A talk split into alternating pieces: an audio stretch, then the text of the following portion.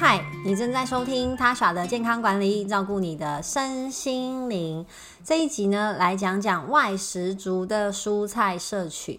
三餐在外的外食族朋友们，你每天呢、有至少吃到三个拳头这么多的蔬菜吗？这边指的是煮熟的哦，所以如果你吃生菜的话呢，分量又要再更多一点。那如果就煮煮熟了的蔬菜说啊，其实一个拳头大概就是一碗啦、应该大家的拳头差不多吧？那当然，你的身高体型越大的，你摄取的营养素其实就是要越多的。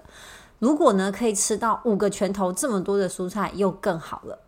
如果就我们的营养摄取的计计算表来说啊，一份蔬菜等于是生重的一百公克，就是煮熟前，好，它要一一称重是一百公克。那煮熟之后呢，大概就剩半碗，然后一天呢、要吃到大概三到五碗这么多。那一份的蔬菜就是半碗的量，好，可以提供二十五大卡的热量。一克的蛋白质跟五克的碳水化合物，所以它的营养哦算是蛮丰富的，而且呢还含有矿物质、维生素、植化素以及膳食纤维，应该不会有人否认多吃蔬菜是健康的表现吧？所以大家都知道，诶，吃蔬菜很重要，很重要。那外食族啊，早餐好几乎吃不太到蔬菜。你说三明治里面夹的那一两片生菜，其实真的不太算，分量少到不行。那午餐如果是便当的话，诶，有机会哦。不过那个后该勉强算半个拳头。那晚餐要看你选什么喽，因为通常啊都是跟朋友出去聚餐，如果回家吃自己煮。呃，比较有机会吃到蔬菜，可是有人可能呢，呃，买个素食，麦当劳、肯德基叫个外送，很简单的就打发过去了，甚至是泡面，几乎也吃不太到蔬菜。如果是一般这样常见的上班族、外食族啊，外食的蔬菜来源的选择有小吃店。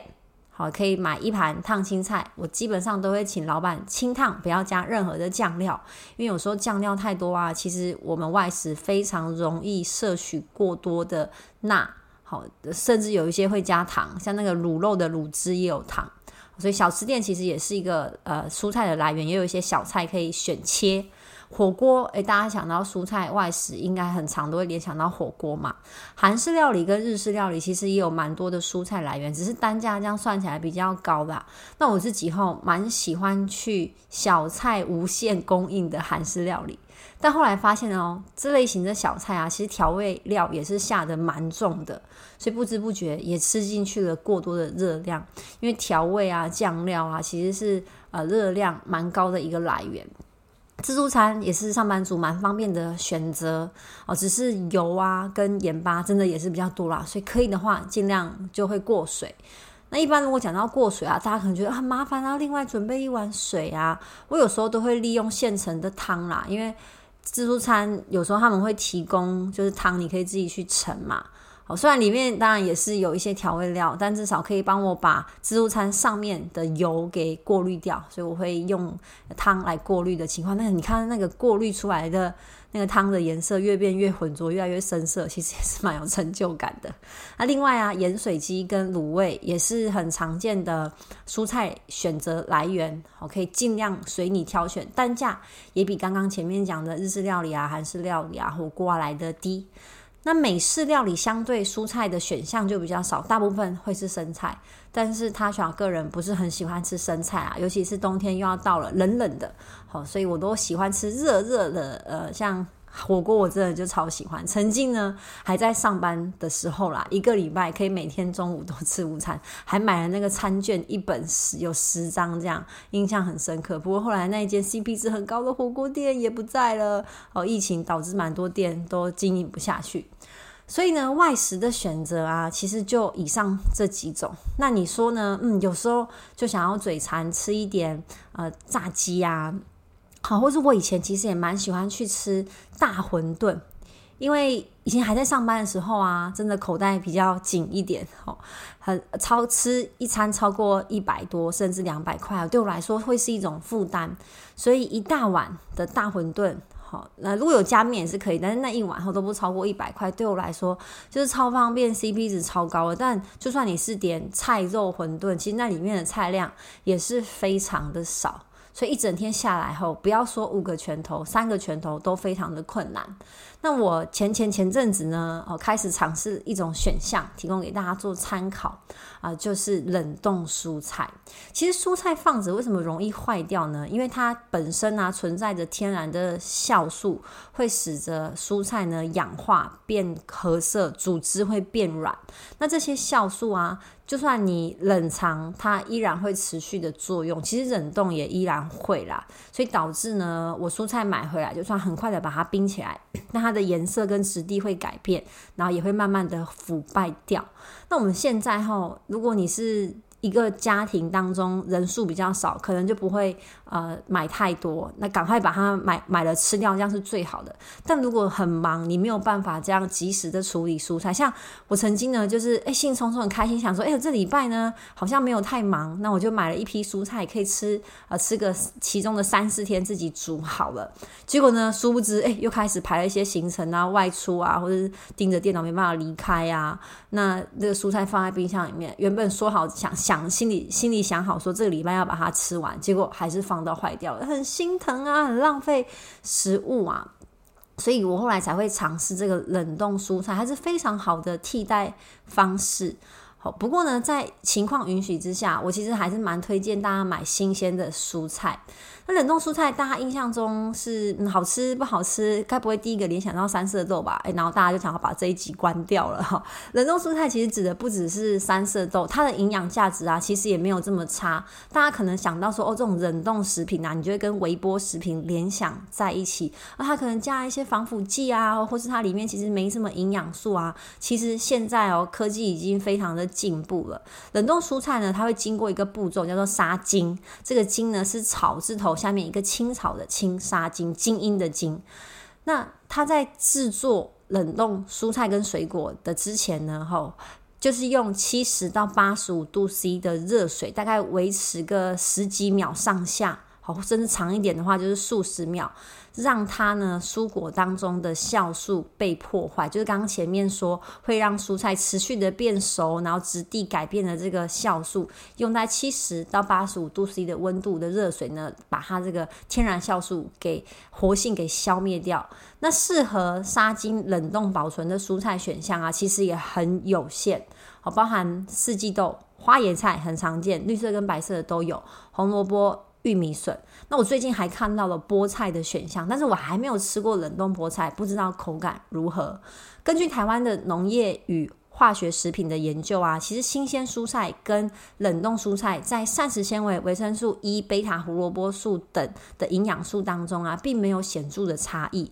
但是呢，维生素 C 好可能就会有所差异，因为水溶性的营养素比较容易经过高温呢破坏。的成分比例就会比较高，但是呢，基本上，我我觉得至少比你完全没吃蔬菜或是吃的量不够来得好啦，算是退而求其次的一个选项。那冷冻蔬菜呢？大家印象中口感其实当然也跟新鲜蔬菜有一点不太一样，对不对？就是比较软、比较烂一点。所以为了解决好这个，我想要保留营养，但是又不牺牲口感的状况下呢，产生了二两段式杀菌的技术，就是把它分段，先用中温大概五十到七十度 C 的温度来。煮它，然后呢，再用高温九十度 C 快速的烹煮它，一样可以破坏它的这个酵素，让营养成分保留，但是口感呢更为升级。不过呢，对于一些哈牙齿不太好的长辈，因此而不爱吃蔬菜的长辈们来说啊，冷冻蔬菜反而因为啊它的一段式杀菌之后。让它的组织质地给软化之后更好咬，更好入口。诶，所以反而对于长辈来说呢，算是一个很方便的选项哦。因为可能年纪大了，自己呃出门可能懒得吃外食，懒懒得自己走出去吃，那外送可能长辈也不太会用。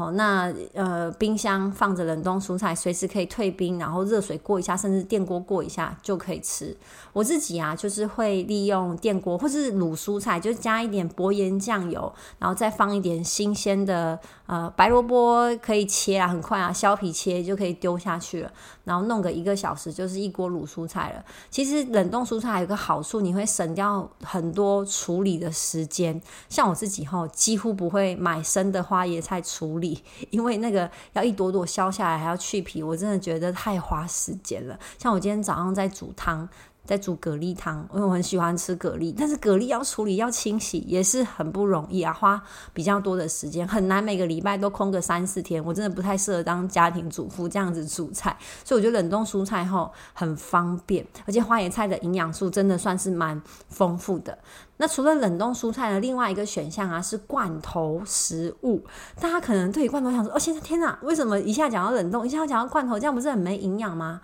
其实罐头哦，存放的可以比较久，不是加防腐剂哦。哦，它跟刚刚讲的冷冻蔬菜的制作过程有一点像，它会先高温杀菌，然后真空包装，所以里面就不会有微生物的滋生，所以它不用冷冻，哦，靠低温去保存，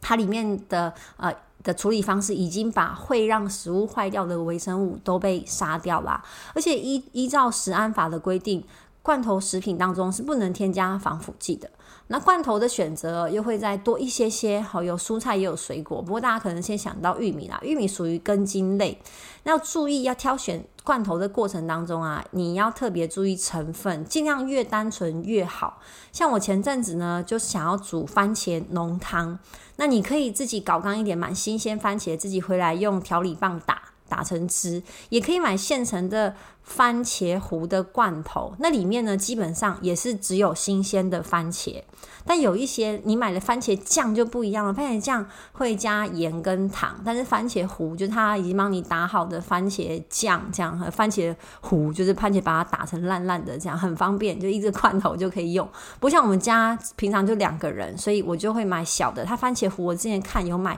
有卖一大桶的，那可能真的可以吃到一个礼拜，一个礼拜都吃番茄浓汤，可能也是。蛮腻的，好，所以罐头要注意的是，它里面额外添加的糖很容易过量，好，然后呃，算是也一个蛮方便的来源啦，让你可以有不同的选择。如果你好再勤劳一点，假如说最近什么蔬菜很便宜，你想要试试看把它制作成啊、冷冻蔬菜，那之后可以慢慢吃，以免放着坏掉了。其实我们透过滚水的汆烫也可以达到杀菌的效果，因为就是高温嘛，哦七十五度 C 上下的这个温度把酵素给破坏掉。但是要注意，你在密封冷冻之前要尽量的把水分沥干，因为水分在冷冻的时候会产生冰晶，而冰晶会破坏掉蔬菜的组织，好。导致它在退冰之后呢，变得更软烂，或是口感很差。那接下来呢，这一集他想要开放两个商品的